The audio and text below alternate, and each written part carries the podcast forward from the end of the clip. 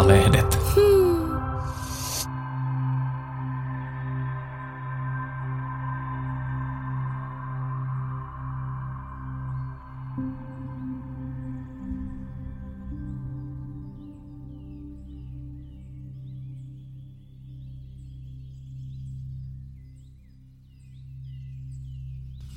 Tässä Pekka Saurin lahdullinen teoria elämästä.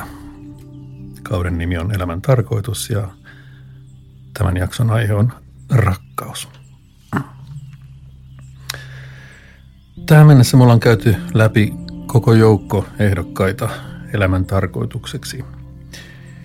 Ja ne kaikki on osoittautuneet välineiksi eikä päämääräksi. Elämän tarkoitus ei voi olla väline – vaikka aika usein tässä elämässä väline muuttuu päämääräksi heti kun silmä välttää. Ja kun mä olen jättänyt rakkauden sarjan viimeiseksi aiheeksi, niin ei varma, varmaan ole kovin iso yllätys, että rakkaus on sitten se elämän varsinainen tarkoitus. Mutta tämä olisi tietysti varsinainen lässähdys ja latteuden Latteuksen evankeliumi, jos se jää tähän. Ja sen takia rakkautta pitää vähän avata ja määritellä, jotta tiedetään millaisesta rakkauden olomuodosta puhutaan. Ja vielä kaikkein olennaisin tähdennys ja tarkennus on se, että puhutaanko rakkaudesta omakohtaisena kokemuksena ja mielentilana – vai puhutaanko rakkaudesta suhteena toisiin ihmisiin? Siis ei ainoastaan yhteen, yhteen toiseen ihmiseen, siihen rakastettuun, vaan ylipäätään toisiin ihmisiin, kanssa ihmisiin, lähimmäisiin. Ja nämä on kaksi eri asiaa ja mä yritän olla sekoittamatta niitä toisiinsa. Mutta kun elämän tarkoituksesta puhutaan, niin tämä ero on syytä piirtää näkyviin. Otetaan ensin rakkaus omakohtaisena kokemuksena, mielentilana, elämyksenä. Sehän on ihaninta, mitä ihmisen elämässä on tarjolla, eikä vain.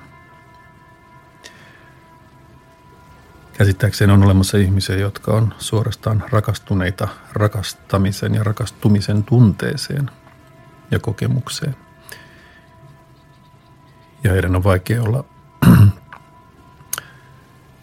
olla olematta niin kuin ihastuneita tai rakastuneita. Muuten elämä näyttää tai tuntuu tyhjältä. Mutta rakkauden, rakastumisen ja rakastamisen prosesseja on monenlaisia. Ja sikäli kuin ymmärrän, aika usein rakkaus alkaa ihastumisesta, joka voi joko johtaa tai olla johtamatta vahvempaan ja syvällisempään rakastamiseen.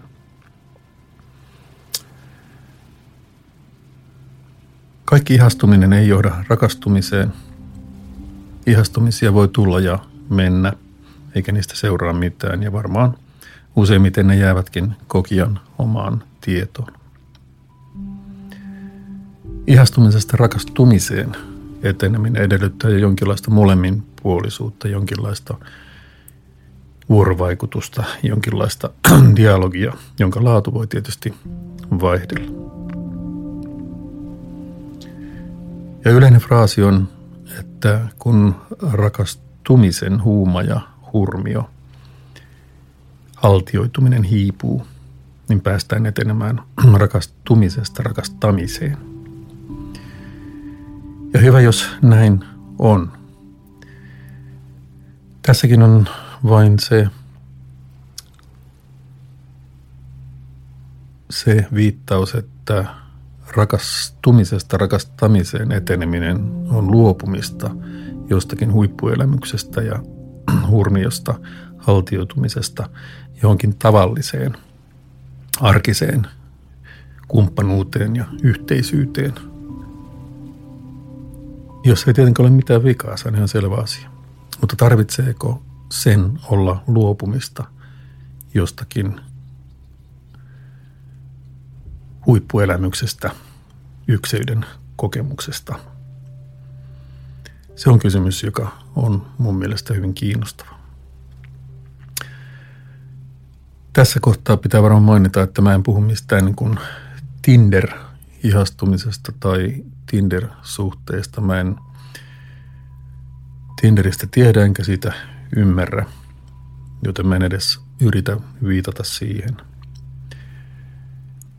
Seksi saattaa kantaa suhde, suhdetta, rakastumista, miksei rakastamistakin aikansa, mutta ei pelkkä seksi loputtomiin suhdetta kanna. Ja ihastumisessa ja rakastumisessa on aina jokin osuus omien toiveiden ja haaveiden ja kuvitelmien ja fantasioiden heijastamista toiseen ihmiseen. Ja mitä vähemmän todellista vuorovaikutusta, keskustelua, yhteisyyden rakentamista suhteeseen liittyy, niin sitä enemmän se suhde rakentuu yksipuolisten haaveiden ja odotusten, toiveiden varaan. Ja totta kai kaikissa ihmissuhteissa on aina jokin määrä omia toiveita, haaveita ja odotuksia. Mutta mitä vähemmän on sitä vuorovaikutusta ja keskustelua, jakamista, niin sitä enemmän, sitä suurempi osa suhteesta on sitten niitä toiveita ja odotuksia ja haaveita.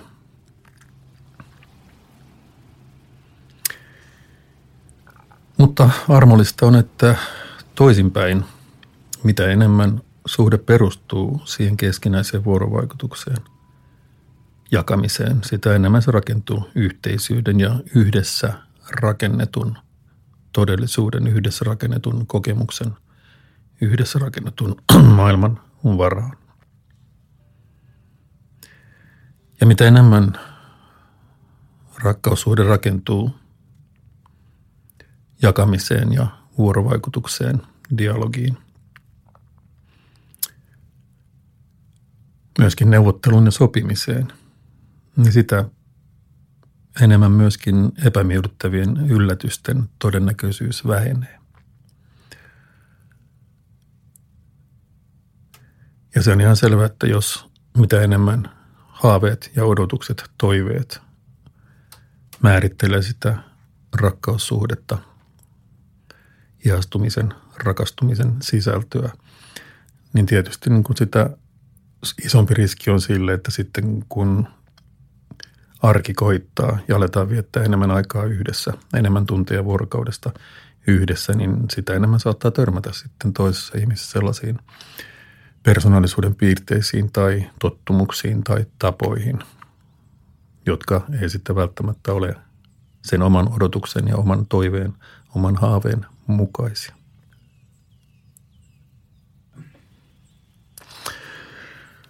Kun rakkaudesta puhutaan, niin se kannattaa varmaan myös asettaa jonkinlaiseen historialliseen jatkumoon. Eikä sovi unohtaa sitä, että parisuhdehan on näin niin kuin biologisesti katsoen suvun jatkamista, johon sitten liittyy se rakkaus tai kiintymyssuhde, joka on sen parisuhteen perusta, jossa sitten uusia sukupolvia synnytetään, jossa sukua jatketaan. Ja tietysti historiahan eteni sitten sillä tavalla, että parisuhde oli myös tämmöinen kuin taloudellinen yksikkö, etenkin maatalousyhteiskunnassa, jossa, jossa se perhe oli oli sen viljelyksen, sen tuotannon niin kuin henkilökunta ja työvoima. Sekä tämä pariskunta itse, että sitten myöskin, myöskin niin kuin jälkeläiset, jotka tuli mukaan sitten siihen, kun sen tuotannon työvoimaksi. Ja silloin ei varmaankaan niin kuin mitkään kovin, kovin niin kuin vähäiset tunneelämän heilahtelut tätä horjuttaneet. Ja varmaan voi sanoa, että tarvittiin kyllä melkoinen niin kuin tunneelämän notkahdus tai luhistuminen tai sen keskinäisen luottamuksen luhistuminen ennen kuin tämän kaltaista tuotantoyksikköä lähdettiin purkamaan. Ja tähän tietysti se, että aviorikoshan oli ra- ra- rikos, että et siitä oli säädetty niin rangaistus.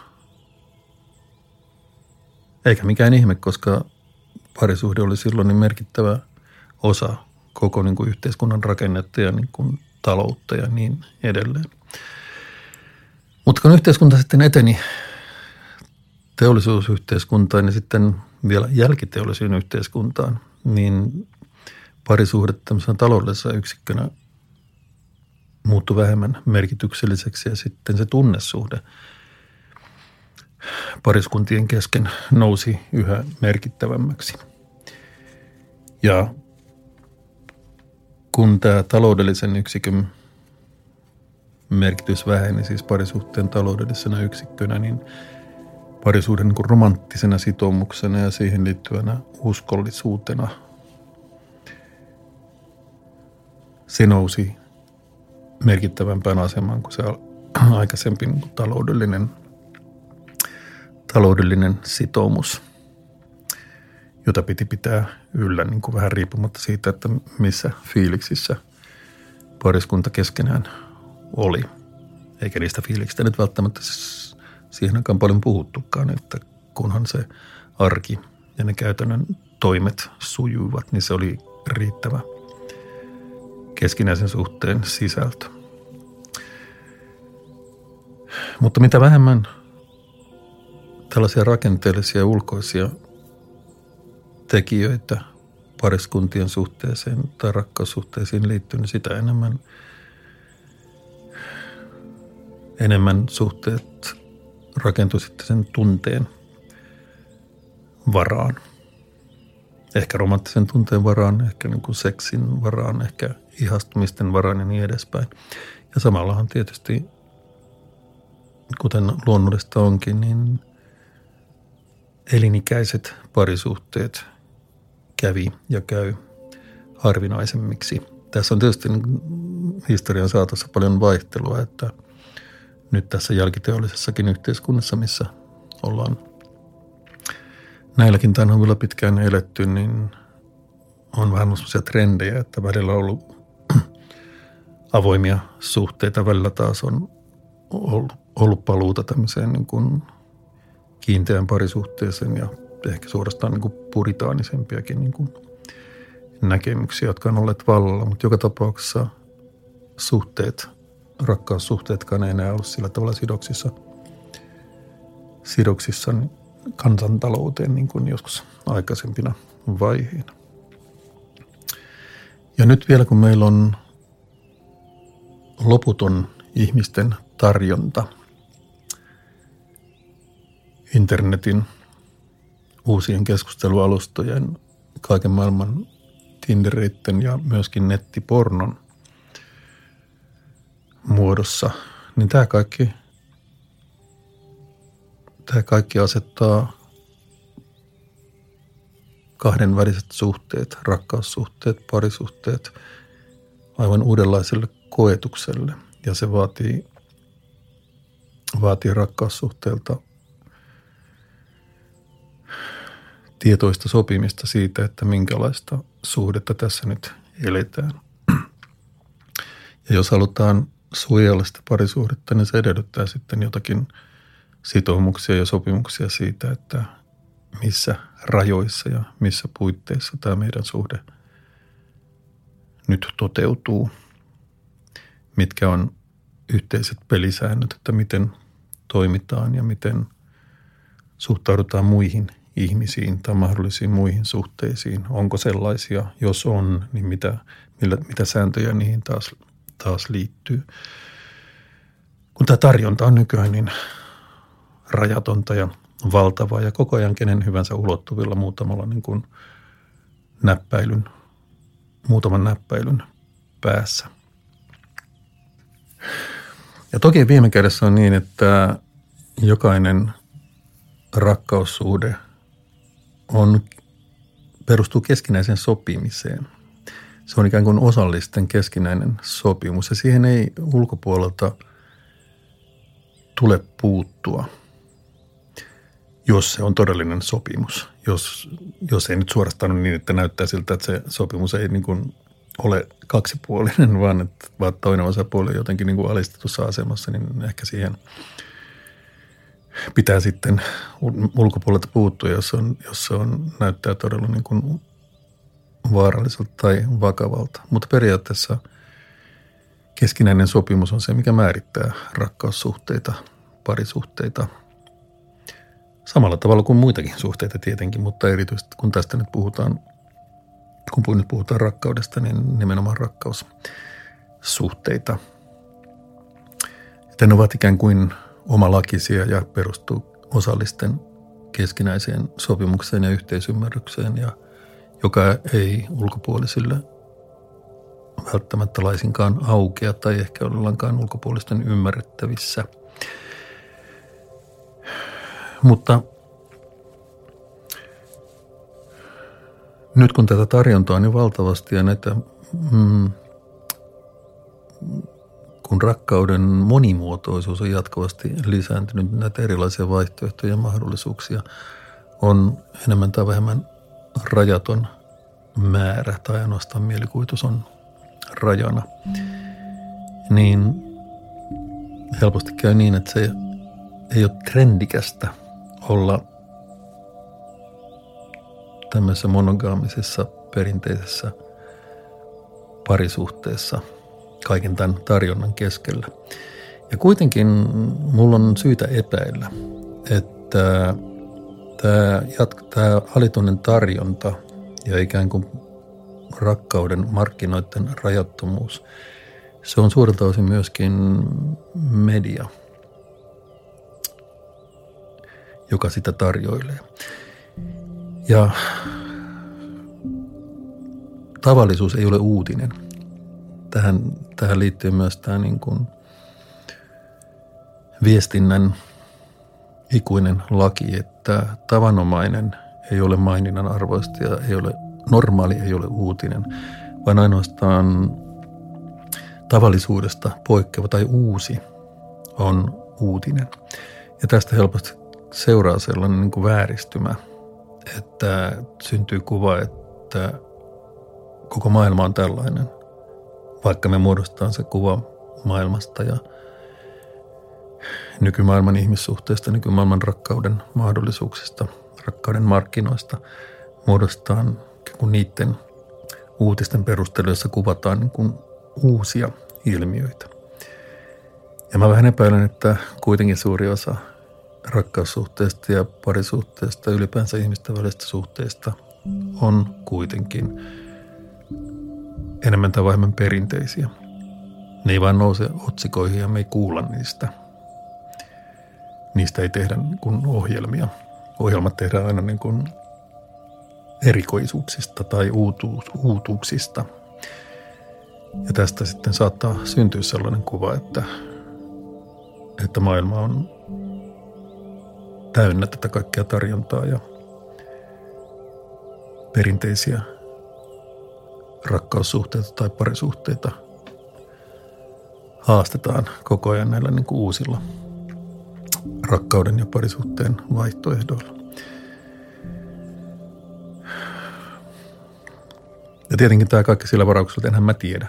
En mä periaatteessa tiedä muista kuin, kuin omista suhteistani juuri sillä perusteella, että – suhteet ovat niin kuin osallisten keskinäisiä sopimuksia, ja, jotka eivät välttämättä niin kuin muille aukea. Ja tällä perusteella, mitä mä tiedän niin kuin kenenkään muun suhteista.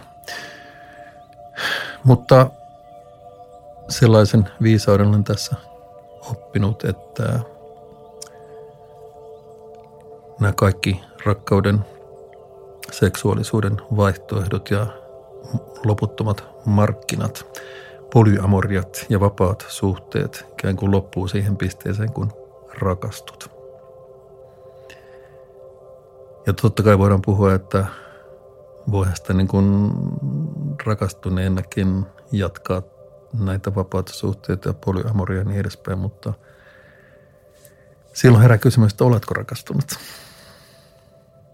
Tämä voi tietysti kääntyä myöskin kehäpäätelmäksi, että, että meneekö se niin toisinpäin, että sen rakastumisen kriteeri on se, että polyamoriat ja vapaat suhteet loppuvat. Mutta tämä on kysymys, joka on väikkynyt mielessäni tässä varttuneella iälläni. Mulla on itselleni aika lailla traumaattinen tausta niin kun rakastumisessa, ihastumisessa jo hyvin nuoresta alkaen. Ja mulla oli jo lapsuudessa taipumusta niin kuin ihastumiseen vastakkaisen sukupuolen edustajiin. Ja mä olin niin ujo ja introvertti nörtti, että se yleensä johti aina niin kuin pettymykseen. Tai jäi suorastaan, suorastaan niin kuin etäihastumiseksi, kauko rakastumiseksi, eikä sitä tullut yhtään mitään. Ja todennäköisesti useammassa tapauksessa toinen osapuoli ei koskaan niin kuin edes havainnut, havainnut tätä niin kuin – syrjään vetäytyvän introvertin ihastumista tai no ihastuminen varmaan siinä vaiheessa niin kuin oikea sana, koska se ei yleensä edes johtanut mihinkään, mihinkään vuorovaikutukseen tai yhteisiin kokemuksiin. Tämä siis jo aivan niin kuin alakoulusta lähtien.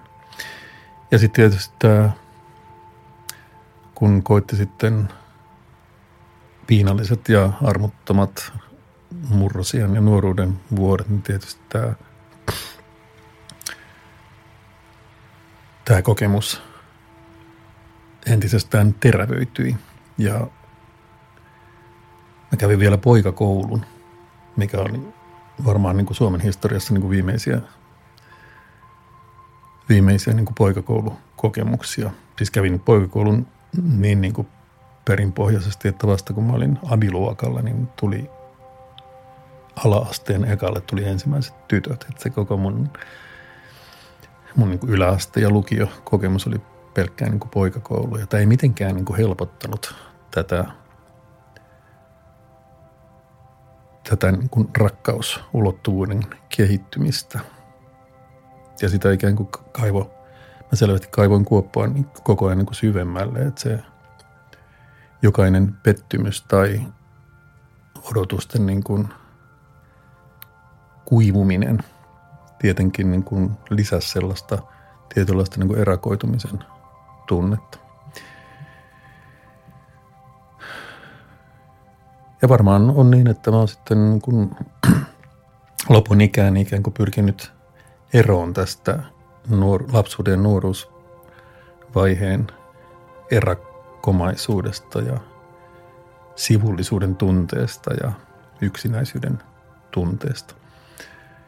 Mutta mun tarkoitus ei nyt lähteä avautumaan tästä mitenkään niin kuin tapaus kerrallaan, vaan tämä antaa hiukan taustaa tälle mun teorialle, teorialle niin kuin ihastumisen, rakastumisen ja rakastamisen dynamiikasta, josta mä äsken lähdin jo korkeisiin sfääreihin.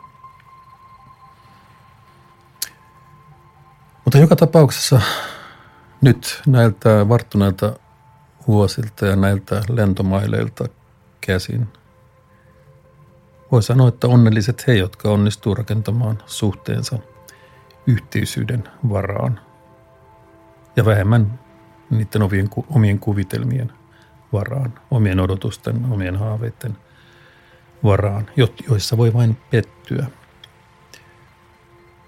Kun toinen ei tiedä niistä toiveista ja haaveista ja kuvitelmista, niin eihän toisella ole mitään mahdollisuuksia täyttää niitä. Ja toisella ainoa mahdollisuus täyttää ne toiveet on, jos hän tietää niistä. Ja jotta hän tietäisi niistä, niin täytyy sitten olla jonkinlaista niin kuin yhteisyyttä jo olemassa, jotta näitä toiveita ja odotuksia päästäisiin vertailemaan ja jakamaan ja parhaassa tapauksessa sitten myöskin täyttämään. Ja silloin aukeaa mahdollisuus yhä syvempään, laajempaan ja kokonaisempaan yhteyteen päästään minä-kokemuksesta me-kokemukseen. Ja hurjimmassa tapauksessa minuksien sulautumiseen ja ykseyden kokemukseen. Ja silloin olla jo melko korkeissa taivaskokemuksissa. Ja niistä voi ymmärtää ainoastaan osalliset ja niitä on erittäin vaikea sitten tai mahdoton kuvata ulkopuolisille, jotka ei ole siinä samassa kokemuksessa mukana. Ja se on käsittääkseni rakkauden kirkkain muoto, joka on myös kielen rajojen tuolla puolella. Ikään kuin kielellisen sano, kuvauksen ja sanojen tuolla puolella. Ja tämän kaltainen suhde on rakkauden korkein ja jalostunein taso, jolla fyysinen maailma ja vanhan minuuden yksilöllisen minän läpikoettu todellisuus sulautuvat. Ja etäisyys kokien ja kokemuksen kohteen välillä katoaa, samoin ymmärryksen, järjen ja tunteen eroja. Järjelle jää sitten vain osallisten yhteinen mieli, yhteinen merkitys ja yhteinen todellisuus. Mutta tämä oli rakkauden omakohtaisen kokemuksen ulottuvuus.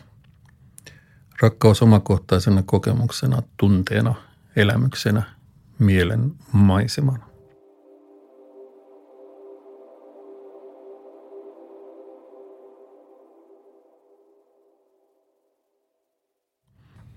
Mutta mitä sitten on rakkaus suhteessa kanssaihmisiin yleensä? Jos nyt jätetään hetkeksi tämä rakkauden kokemus, omakohtainen kokemus. Ja tässä tullaan nyt sitten niin kuin elämän tarkoitukseen suhteessa muihin ihmisiin, lähimmäisiin kanssa eläjiin. Rakkaus suhteessa kanssa ihmisen on kärsimyksen vähentämistä. Ja sikäli kun mä mitään ymmärrän, niin kärsimyksen vähentäminen on elämän tarkoitus suhteessa toisiin, toisiin ihmisiin ja miksei yhtä lailla koko luomakuntaan. Jos ajatellaan kaikkia olioita niin kokevina olentoina. Ja tämä saattaa kuulostaa kehäpäätelmältä, mutta elämän tarkoitus on vähentää kärsimystä, jotta mahdollisimman monet muutkin pääsevät vähentämään kärsimystä, jotta yhä useimmat pääsevät vähentämään kärsimystä. Ja kärsimyksen vähentäminen on tärkeää sen takia, että kärsimys tapaa estää toteuttamasta tärkeinä pidettyjä tavoitteita. Kärsimys vaikeuttaa päämäärien saavuttamista, sitoumusten toteuttamista, lupausten pitämistä. Ja sen takia kärsimyksen vähentäminen, toisten kärsimyksen vähentäminen on elämän tarkoitus. Jos elämän tarkoitus tämmöisenä omakohtaisena kokemuksena on rakkaus ja rakkauden tuoma ykseyden kokemus, minuudesta luopuminen, niin elämän tarkoitus suhteessa toisiin ihmisiin on kärsimyksen vähentäminen. Ja sen pidemmälle ei elämän tarkoituksessa päästä. Koska jos me onnistutaan vähentämään kärsimystä maailmassa, niin yhä useammat kanssa ihmiset, kanssa eläjät pääsee paremmista lähtökohdista toteuttamaan omia tavoitteitaan ja mitä enemmän ne tavoitteet on sitten myöskin yhteisiä, eikä pelkästään niin yksilökohtaisia tai minä keskeisiä, niin sitä paremmaksi maailma muuttuu. Ja kysymys ei ole siitä, että vähentämällä kärsimystä muutkin pääsevät toteuttamaan niin kuin niitä tavoitteita, joita minä pidän arvokkaina, vaan vähentämällä kärsimystä useimmat pääsee tavoittelemaan niitä päämääriä, joita he pitävät arvokkaina. Ja se, mitä me yhdessä pidämme arvokkaina, se sitten perustuu meidän yhteiseen neuvotteluun ja sopimiseen siitä, mitä me yhdessä pidetään arvokkaina. Ja tästä lähtee sitten yhä suurempi yhteisyys kasvamaan. Ensin tietenkin niin kuin kahden ihmisen kesken, sitten ehkä lähipiirissä ja vähitellen sitten yhä suuremmissa yhteisöissä, kunnes päästään toivon mukaan joskus niin kuin ihmiskuntaan asti ja ihmiskunnan yhteiseen ymmärrykseen, josta on näin aikoina huomattava puute, kun katsoo, mitä maailmassa on viime aikoina tapahtunut. Kärsimystähän ei voi mitata. Yhtä lailla mitätön ja vakava syy voi aiheuttaa ihmiselle aivan yhtä raskaan kärsimyksen. Kärsimyksiä ei voi vertailla, kärsimystä ei voi vähätellä. Se vaan suurenee siitä vähättelemisestä. Ja kärsimyksen vähentäminen on kestävä päämäärä, elämän tarkoitus suhteessa toisiin ihmisiin. Tuskan, ahdistuksen, masennuksen vähentäminen, häpeän ja syyllisyyden vähentäminen, pettymysten ja surun vähentäminen. Ja tässä on elämän tarkoitus.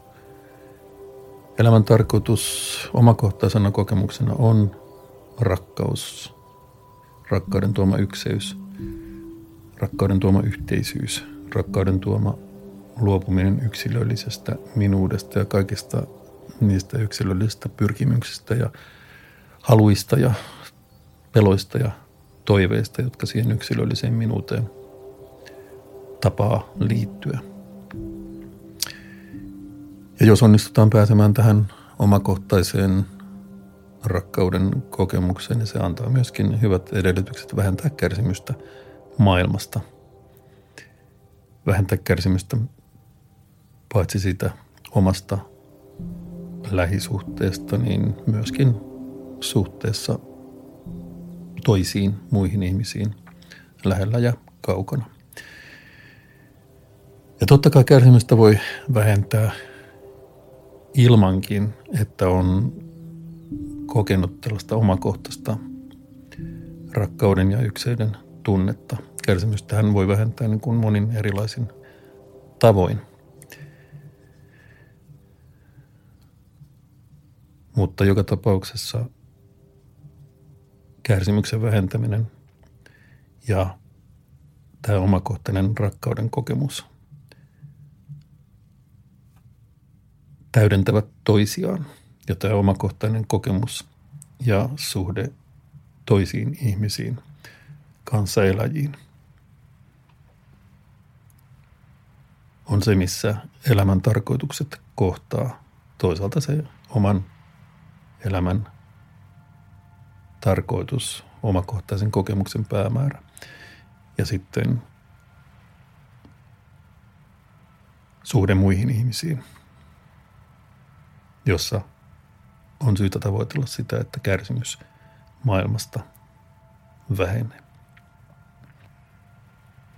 Ja voin kuvitella, että jos joku yksinäiseksi, erilaiseksi tai sivulliseksi itsensä kokeva ihminen kuuntelee tätä mun hehkutustani rakkauden ja ykseyden ja kärsimyksen vähentämisen merkityksestä ja siitä, kuinka se on elämän tarkoitus.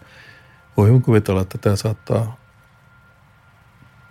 asettaa riman aika korkealle tai ehkä vahvistamaan vielä sitten niin kuin yksinäisyyden ja sivullisuuden kokemusta. Ja kysymys tietysti herää, että millä tavalla sieltä yksinäisyyden ja sivullisuuden toiseuden kokemuksesta pääsee sitten kiinni tähän rakkauden prosessiin sanan laajassa merkityksessä.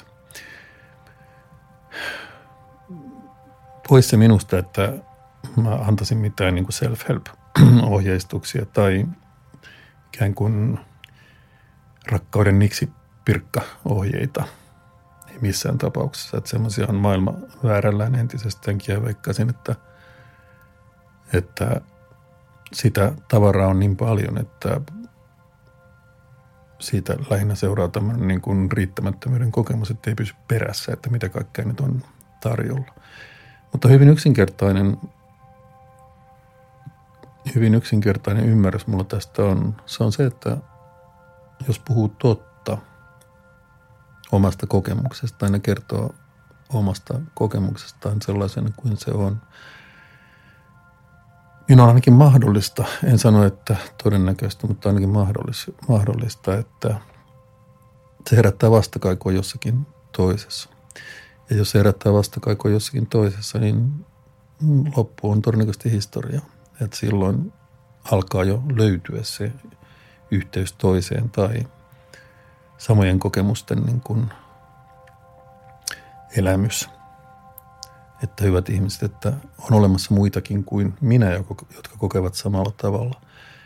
Että vaikka luulin olevan niin kuin ainoa ihminen maailmassa, joka kokee tämän kaltaista niin kuin erilaisuutta ja yksinäisyyttä ja sivullisuutta ja erillisyyttä.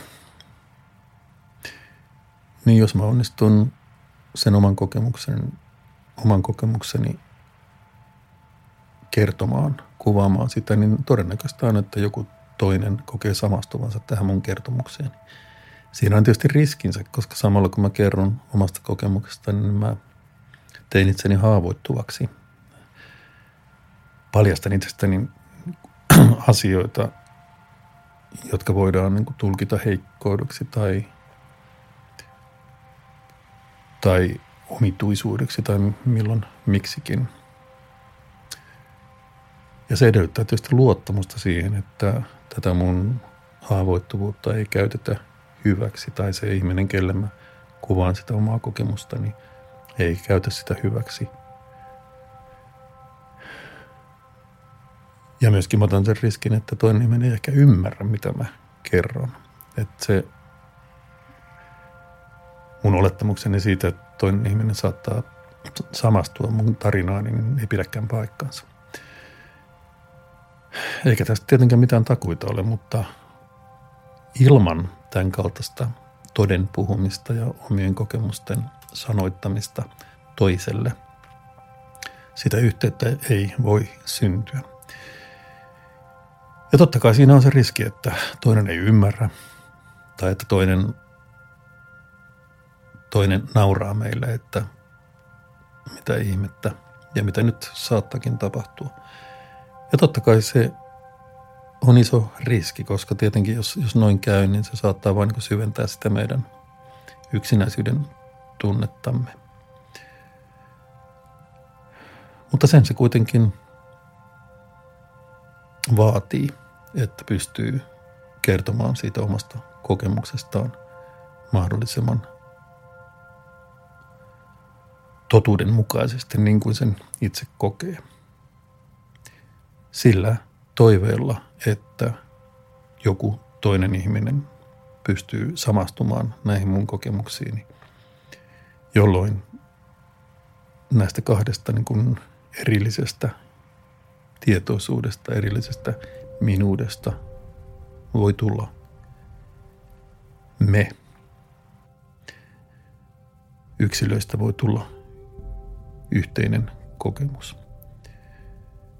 Enkä ollenkaan väitä, että tämä olisi takuuvarma keino, mutta semmoinen kokemus mulla on, että ilman tämän kaltaista totuuden, toden puhumista, oman kokemuksen todenmukaista välittämistä toiselle, ilman sitä on vaikea mitään yhteisyyttä löytää. Tai silloin joutuu vaan luottamaan siihen, että joku tulee ja ikään kuin – hakee mut täältä yksinäisyydestäni. Mutta sen todennäköisyys on vielä pienempi kuin se, että kertomalla omasta kokemuksestani, jakamalla omakohtaisen kokemukseni, joku toinen kokee yhteisyyttä tai samastumista siihen.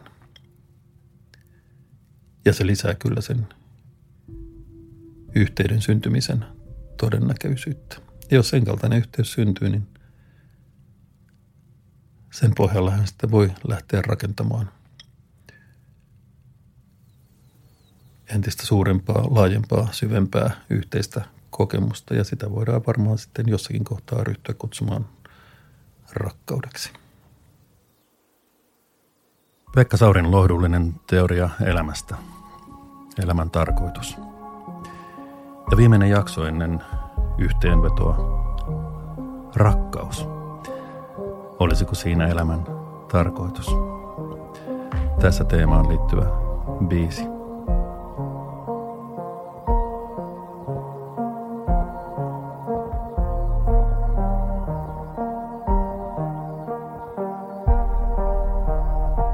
Tämä on viimeinen laulu.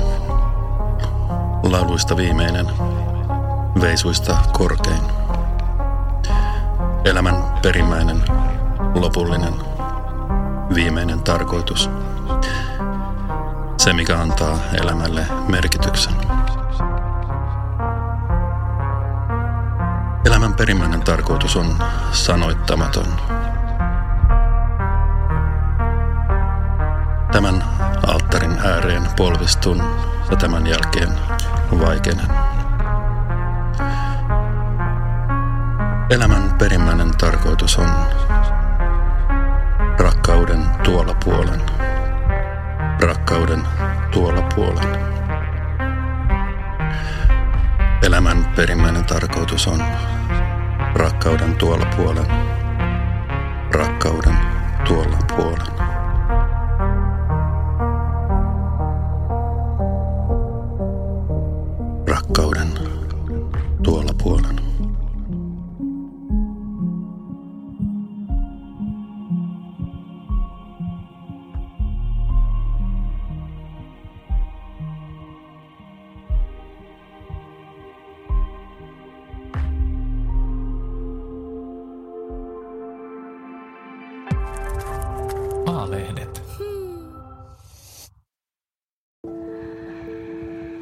Lataa Apu 360-sovellus ja löydä pelottomat jutut ihmisistä, ilmiöistä ja maailmasta.